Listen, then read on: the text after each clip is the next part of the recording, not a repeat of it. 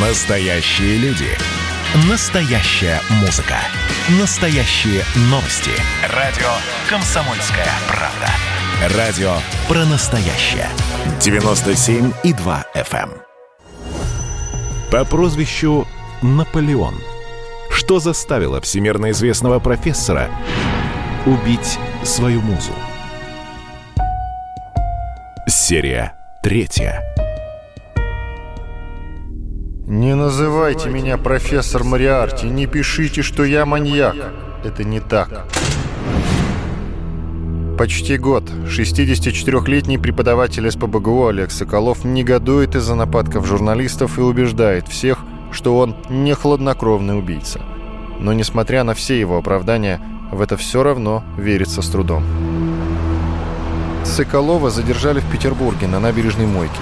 При нем были отрубленные руки его невесты Анастасии Ещенко, которая младше него на 40 лет. В его доме оперативники обнаружили еще части тела, пилу и обрез, из которого он четыре раза выстрелил в свою жертву. Но, по словам Соколова, убийство произошло случайно. Она вернулась, она постучалась в дверь, позвонила, я вышел, она ворвалась, я сразу убежал в гостиную, чтобы ни в коем случае к ней не пересекли. И слышал, она с кем-то говорит. Я крикнул, «Э, с кем ты там э, разговариваешь?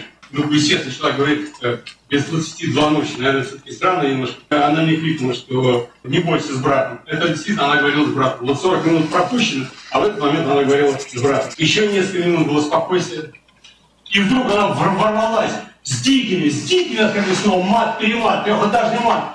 Я потерялся один раз, другой раз. Она вскакивала, снова выскакивала, снова ворвала в комнату, снова как... Я уже не помню, в какой комнате она в гостиной, в маленькой комнате. Я не мог укрыться, она врывалась постоянно. Обзывала меня какими-то дикими матерными словами. Я их не запомнил. Но я запомнил только одно, что я просто в голове билось. Чтобы сдохли твои выблядки, твоя Кукушкина, чтобы они сдохли. Это она моих детях, моих прекрасных дочек, чтобы сдохли. Наконец она ворвалась с ножом в руках. У нее в руках был шарф, который подарил, э, когда мы ездили во Францию. Она стала резать, я снова мат-перемат. И я, у меня первая мысль, выскочить на улицу. Но если бы я бы это сделал, если бы она не бегала дико с ножом, я подумал, что все здесь разгромит. Я решил испугать ее. У меня в маленькой комнате лежал обрез, э, который еще с 90-х годов я нашел. Я решил выстрелить, испугать ее выстрел. Я не мог терпеть этого оскорбления. Но когда я бежал, она бросилась на меня с ножом и диким матом. Моя рука просто сама автоматически пошла, я выстрелил, очевидно, в ее сторону. После этого я вообще ничего не помню, что было. Я, моя память теряет просто, ничего не помню, что было.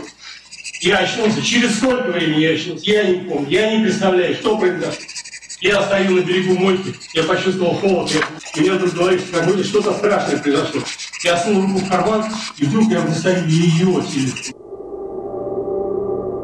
Соколов никак не мог привести мысли в порядок. Тем не менее, надо было придумать план действий. Что делать, что делать, что делать? Что-то подсказывало ему. Веди себя как обычно, делай то, что всегда. В первую очередь он бросил тело убитой под кровать. Соколов взял в руки телефон и несколько раз позвонил Ещенко, видимо, хотел отвести от себя подозрения, мол, девушка внезапно и бесследно исчезла. А сразу после этого набрал номер французского посольства. Рассказывает адвокат семьи Ещенко Александра Бакшеева. 8 ноября 2019 года с мобильного телефона Asus было осуществлено два исходящих вызова в 9.36 и в 10 часов 12 минут длительностью 1 минута 19 секунд и 1 минута 24 секунды соответственно. Осуществив поиск номер телефона в поисковой системе сети интернет, можно обнаружить, что номер является официальным номером посольства Франции в России, находящегося в Москве. Принадлежность данного номера посольству Франции в РФ также подтверждается, подтверждает информация на официальном сайте посольства Франции в РФ, где данный номер является единственным контактным номером. Таким образом, на снимке экрана телефона подсудимого есть информация о двух исходящих звонках, то есть в утро после убийства. Факт того, что подсудимый в утро после убийства, дождавшись начала работы посольства, два раза с промежутками времени в 30 минут набирал номер посольства Франции в РФ, ожидал ответа и разговаривал с сотрудниками посольства, свидетельствует о целенаправленности и последовательности действий подсудимого. Активность Соколова в день убийства в виде звонков посольства Франции, а также учитывая его личность, специализацию по истории Франции, связи и общения с должностными лицами Франции, участие в реконструкциях исторических событий истории Франции и тот факт, что он является кавалером почетного легиона, явно свидетельствует о том, что подсудимый осознавал возможные последствия совершения преступления, в связи с чем осуществил подготовку и планировал дальнейшие действия, связанные с тем, чтобы избежать уголовного преследования и скрыться на территории Французской Республики. После звонка в посольство Франции Соколов внезапно обеспокоился своей газовой колонкой на кухне. Тело убитой лежало рядом, а он решал бытовые вопросы. Значит, тут колонка у меня газовая, которая газ нагревает, э, воду нагревает, э, она перестала работать. Не зажигается, уточните, пожалуйста? Не зажигается, не зажигается.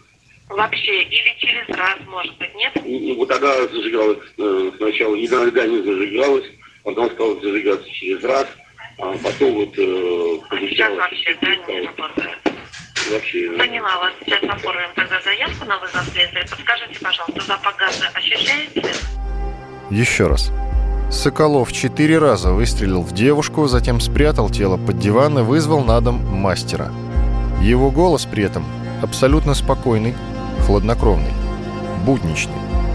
Затем у Соколова проснулся аппетит, и он отправился в магазин за салатом. Историк готовился к приему гостей. Он ожидал своего коллегу, историка-доцента Олега Вербового и военного моряка по имени Константин. Соколов накрыл дорогой стол.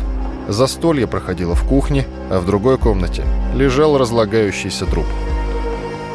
У нас ритуал, Костя заказывает такси, мы садимся и едем в гости. И наносим визит Олегу Валерьевичу. Что с собой взяли? Костя, ну это Костя, он же с французом встречается, с Сиром.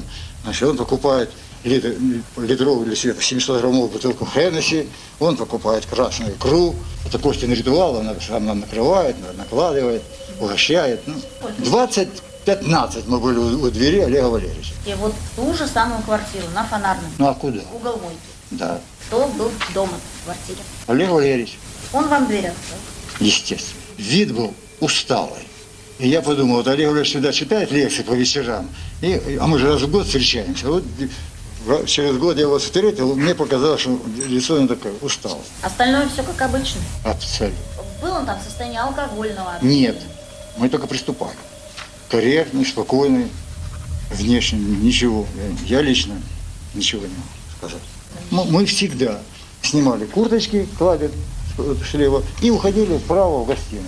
Богатейшая библиотека и роскошнейшие мундиры наполеоновской эпохи. Сели, открыли, налили, поздоровались, выпили. И они начали беседовать на наполеоновские темы, ну а я всегда с интересом слушаю их вопросы, потому что Костя готовит вопросы всегда колючие, а Олег Валерьевич ему аргументированно отвечает на них всех. Два часа пролетает незаметно. Так и в этот раз было. 22 часа. Вот. Я Костя говорю, что давай, Костя, уходим. И мы ушли в 22.15, по-моему. Они говорили только без... То есть все как обычно. Абсолютно. Ни тенью. Разговор был наш традиционный, наполеоновской эпохи. Войны, сражения, походы. И, видимо, план по избавлению от тела пришел в голову профессора еще до прихода гостей. Во время похода в магазин он, кроме закусок, прикупил инструменты. Как только друзья покинули его дом, он с помощью пилы, ножовки по дереву, двух кухонных ножей и топора расчленил свою невесту. Части тела упаковал в мешки и стал сбрасывать их ночью из своего окна. Затем подбирал и относил к реке. Таким образом, Соколов успел избавиться от ног и туловища. Но во время очередной вылазки сумка с руками отказалась идти на дно. Тогда историк бросился в воду и сам начал топить рюкзак. Преподаватель из ПБГУ заметил проезжающий мимо таксист и вызвал все экстренные службы. Соколова вытащили из реки, полицейские уже собирались уезжать, и тут один из них случайно заметил торчащее из кармана профессора оружие. Рассказывает Игорь Лактун, врач-анестезиолог скорой помощи.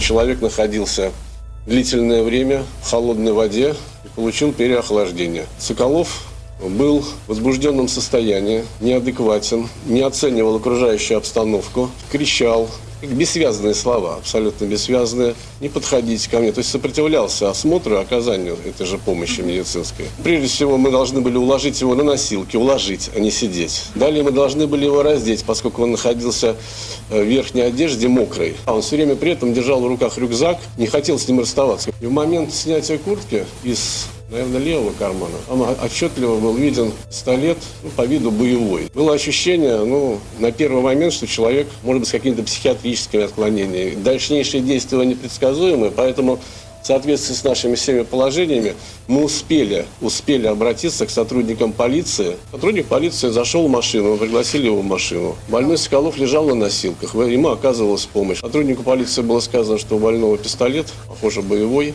Он его вытащил из кармана, посмотрел, сказал, что, похоже, это травматический. Потом спросил нас, а есть ли у него какие-нибудь документы или прочее. Поскольку мы, конечно, таких досмотров не производили, сказать, что документы не смотрели, если хотите, можете ознакомиться, как бы куртка и рюкзак. Сотрудник полиции пристегнул рюкзак, увидел там какой-то пакет. Мы находились немножко в стороне. Стал разворачивать пакет полиэтиленовый. И, в общем-то, отшатнулся, сказал, что там руки.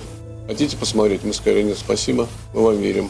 С этого момента мы попросили сотрудника полиции находиться в машине. Я, насколько помню, по-моему, его сразу, Соколова, пристегнули к носилкам наручниками. Продолжение через несколько минут. По прозвищу Наполеон. Что заставило всемирно известного профессора убить свою музу? Красное на черном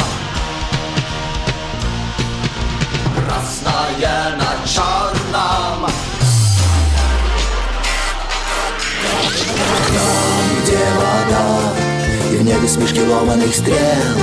Я руки протягивал вверх, я брал молнии в гость Снова летят дороги День просвет менять Камушья, а мне досталась Трасса Е-95 Опять игра, опять кино.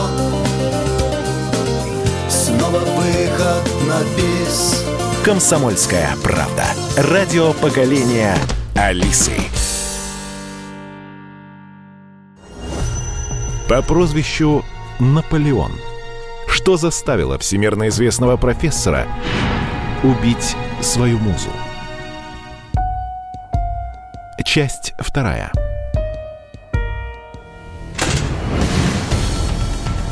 Новость о знаменитом профессоре Соколове, которого выловили из мойки с отрезанными руками, мгновенно прогремела на весь мир.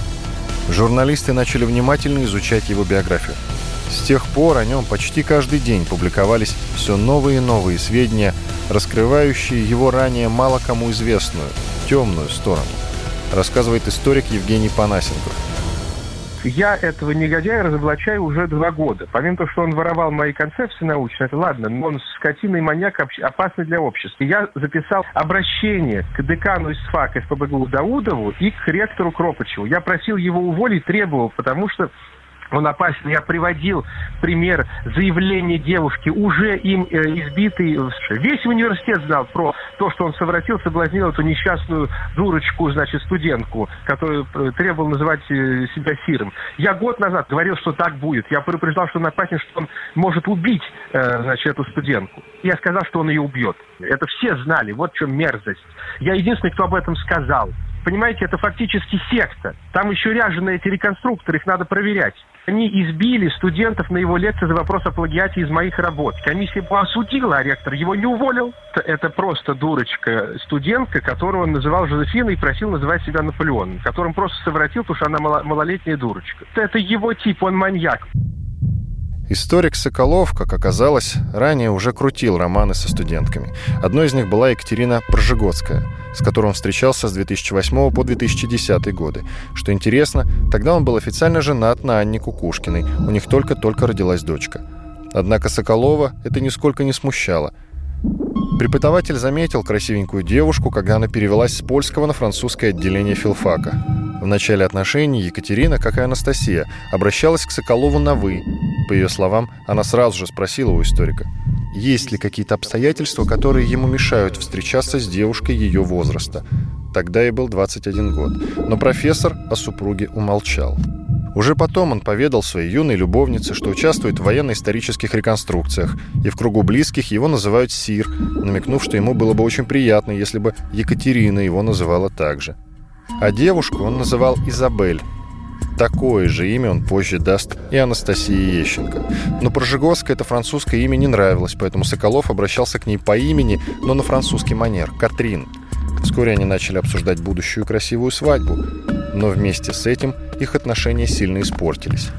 Девушка признавалась следователям, что профессор начал полностью контролировать ее жизнь. И еще один важный штрих к портрету. Он очень сильно выпивал. На свиданиях они могли вдвоем осушить две бутылки вина как минимум. После этого он становился более агрессивным и раздражительным. Все тайное, как известно, когда-нибудь становится явным, и вскоре девушка узнала о существовании другой семьи Соколова. Он обещал, что вот-вот подаст на развод, но долгое время тянул с этим решением. Конфликты и скандалы участились. В определенный момент Прожигоская твердо решила расстаться с Соколовым. Но не тут-то было. Мы вошли в лифт. Я ему стала объяснять, что я приняла решение о том, чтобы уйти от него. Он сказал, да-да-да, я все понимаю, да, я с тобой согласен. Когда я вошла и стала снимать шубу, он захлопнул дверь, он помог мне снять шубу. Мои руки оказались сзади, и он приготовил заранее, как я поняла, жгут и связал мне руки сзади. И когда я спросила, что ты делаешь, на это я получила, стала получать удары методичные. Он принес стул и усадил меня. Это все происходило в комнате, не имеющей смежных стен с соседями. Я могу сделать вывод, что он заранее знал, где будет это делать. И это все было продумано. Потому что веревка оказалась очень близко. Когда я оказалась на стуле, я обратила внимание, дверь в гостиную была открыта. И я увидела, что все шкафы были сдрапированы красной тканью. И я тогда не поняла, для чего это. Да я до сих пор не понимаю, для чего было драпировать. Наверное, для устрашения. Или если бы события развернулись по-другому, может быть, чтобы было проще убирать. Он э, подготовил утюг, который был у него в соседней комнате, в другой комнате. Включил его в розетку на моих глазах. И стал угрожать, что он изуродует меня на всю жизнь, и я никому не буду нужна. И если он меня убьет, то мой труп он закопает на ближайшей стройке, где меня никто никогда не будет искать. Он меня усадил на стул и стал методично избивать. В грудь, лицо, поднимать за уши вместе со стулом. Я его просила остановиться, одуматься. Он ни разу не прекратил. Это происходило где-то около часа. И когда в какой-то момент мне удалось высвободить ногу одну, я забежала в соседнюю комнату. И когда я споткнулась, он стал бить меня ногой по стулу, к которому я была привязана, потому что стул был привязан ко мне. Я освободила только одну ногу. У меня очень долго оставался след на моей пояснице от этих ударов. Это все происходило не при свете. Он принес, зажег свечи и поставил напротив меня подсвечник с сожженными свечами. Он стал меня душить. Да, и в какой-то момент, когда уже стала задыхаться, мне кажется, я потеряла сознание. Я этот момент плохо помню. Я помню, что он принес мне воды. Я почувствовала воду на лице. И он меня отпустил, у него случилась истерика, он стал плакать, говорить, что я довела его до состояния такого, аффекта. После избиения Екатерина написала заявление в полицию и настаивала, что это было покушение на убийство. С тех пор жизнь девушки превратилась в ад. Соколов названивал на все ее телефоны, в том числе и на домашние. Давил на жалость. Говорил, что двое его пожилых родителей не перенесут такого скандала. Умолял забрать заявление. Чуть позже стал давить на девушку через ее маму. Например, однажды выследил их, пригласил в кафе и устроил спектакль, что Екатерина довела его до такого состояния. И сделал это так убедительно, что мать встала на его сторону. В какой-то момент Екатерине все же удалось спрятаться от его преследования. Но когда Соколова задержали на набережной мойке, девушке пришлось снова отправиться в полицию и снова рассказать оперативникам о своих отношениях с этим человеком. Мне позвонила моя подруга в слезах, захлебываясь, сказала мне, что господина Соколова обнаружили в мойке с отрезанными женскими руками.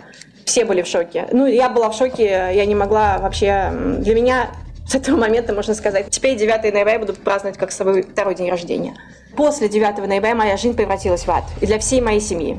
В том числе для моих родителей. И я извиняюсь за свои слова, потому что никто никому не должен желать смерти, потому что ничего не ценнее, чем человеческая жизнь. Я 11 действительно оказалась в Петербурге совершенно случайно. Мне позвонили, следователь позвонил, хотели бы меня допросить по этому делу. Сам же Соколов всегда слезно уверял, что оступился впервые. Ранее не привлекался и размахивал положительными характеристиками с мест работы. Но, как оказалось, по вине историка погибла не только Настя Ещенко. В 80-х годах Олег Соколов участвовал в съемках фильма «Россия молодая». Участники картины до сих пор помнят, как он погубил корабль с молодым ученым на борту. Рассказывает участница тех событий, архитектор Ирина Федорова. Э, реконструкция как э, такой вот способ э, ознакомления людей с историей, она была задолго до того, как Соколов решил о себе заявить. Пришел в клуб молодой человек и значит, сказал, что он любитель истории, он учится в университете, на историческом факультете и очень хочет принимать участие в этом клубе. Значит, он устроился работать в райком комсомола, и его направили именно в этот клуб для того, чтобы он был инструктором райкома комсомола. Он был нормальный, тихий, спокойный. И как только к нему пришла хоть маленькая власть, человек изменился на глазах. 25-летний Соколов принес в морской клуб документы о прохождении курсов судовождения, и его назначили командиром фрегата «Нева». В 1981 году этот корабль выбрали для съемок в России молодой. Судно вместе с еще одним кораблем предстояло перевести из Ленинграда в Приморск, вспоминает командир второго корабля Рудольф Пожогин. Я вообще-то был против того, чтобы выходить в море. Представитель киностудии, который с нами был, он настаивал, надо идти. Во что бы то ни стало, иначе там простой, деньги идут там большие. А Соколов начал кричать, что мы не моряки, мы любой шторм можем покорить. Такой, ну ладно, если вы такие смелые пошли. Но я не думал, что такое головотяпцево этого Соколова. Непонятно, какие-то паруса расставлять во время, открывать люки для антуража, так сказать. А на палубу волна шла, затопила трюм. А он даже это ушами не хлоп, не обращал внимания на это. И когда я уже обратил внимание, что не отстают, я развернулся и пошел к ним на сближение. Но корабль уже начал крениться, и там те, кто был на борту, попрыгали в воду. Мне же оставалось только вылавливать людей. 15 человек спас. Соколов прыгнул в шлюпку и отплыл. Значит, а их там оставил. Эту сцену разберем подробнее. На борту, кроме Соколова, была команда примерно из 15 человек. Преимущественно это были подростки, которые занимались в клубе. Всех этих людей командир Соколов бросил на произвол судьбы. Сам пришвартовался к кораблю Рудольфа Пожогина, перебрался на другой борт и спокойно наблюдал, как тонут его подопечные. Это при том, что капитан покидает судно последним. И вот, когда экипаж был спасен, стали пересчитывать людей. И оказалось, что одного человека не хватает. Погиб 29-летний ученый. По словам Пожогина, Соколову светила тюрьма – но отец, военный полковник, вступился за сына. Дело, можно сказать, замяли. Будущий историк отделался условным сроком. Случай показательный. Соколов привык к безнаказанности. В суде он много раз толкал речи о своих положительных качествах. И делал это, надо сказать, хорошо. Преподавательский дар способствовал тому, что многие люди поверили в череду трагических факторов в ночь убийства. Он убедил многих, что Анастасия Ещенко погибла случайно, во время выстрела он просто промахнулся в запале ссоры. Но адвокат семьи погибшей девушки приводит факты, доказывающие, что он планировал убийство. И факты эти неопровержимы. Продолжение через несколько минут. По прозвищу Наполеон. Что заставило всемирно известного профессора убить свою музу? А вот о чем люди хотят поговорить, пусть они вам расскажут, о чем они хотят поговорить. Здравствуйте, товарищи! Страна служит! Вот я смотрю на историю всегда в ретроспективе. Было, стало. Существует человек, который поставил перед собой цель, да, и сделал то, что сегодня обсуждает весь мир. Комсомольская правда. Это радио. По прозвищу Наполеон. Что заставило всемирно известного профессора убить свою музу? Часть третья. В суде Соколов много раз толкал речи о своих положительных качествах. И делал это, надо сказать, хорошо. Преподавательский дар способствовал тому, что многие люди поверили в череду трагических факторов в ночь убийства. Он убедил многих, что Анастасия Ещенко погибла случайно. Во время выстрела он просто промахнулся в запале ссоры. Но адвокат семьи погибшей девушки приводит факты, доказывающие, что он планировал убийство. И факты эти неопровержимы.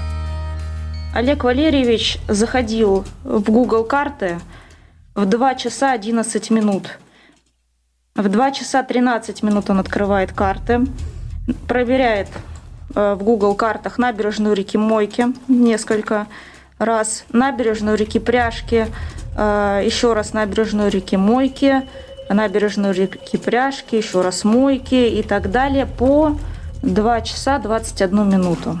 Детализация, которая была нами получена с телефона Анастасии, говорит о том, и это подтверждается в том числе показаниями брата, что Анастасия 8 э, числа в ночь, в час ночи 49 минут, разговаривала больше двух минут с братом по телефону. Это очень важно, потому что также указано, что в час 49 ночи э, Олег Валерьевич в первый раз загрузил Google карты. То есть в то время, когда Анастасия спокойным образом общалась с братом, это подтверждается его показаниями, две минуты они общались, она сказала, что конфликт улажен, и все в порядке, Олег Валерьевич зашел в Google Maps, и через некоторое время до момента совершения преступления стал смотреть, соответственно, локации, куда он потом сбросил останки Анастасии. Прошу обратить суд на это обстоятельство внимание, поскольку Сахалов искал в Google картах окрестности, куда он собирался сбрасывать тело еще до того, как он убил Анастасию. Поэтому у него был абсолютно конкретный умысел на убийство. Ни о каком эффекте здесь речи быть не может. Это очень важно. Порядка шести-восьми раз он смотрел в интернете разные локации, куда он, в общем-то, будет сбрасывать останки в тот момент еще живого человека. Представители обвинения были абсолютно уверены, что во время ссоры у Соколова уже был план действий. Помирившись с Ещенко, он дождался, когда она ляжет спать. Об этом говорил сам Соколов на своем первом допросе. Старший оперуполномоченный отдела по расследованию убийств главка полиции Алексей Федоров рассказал, что Соколов в мельчайших деталях описывал произошедшее. Как во время ссоры Анастасия обиделась на него, выбежала из квартиры, но потом вернулась. Она оделась и ушла из квартиры, выбежала. Э, какое-то время она отсутствовала и потом вернулась.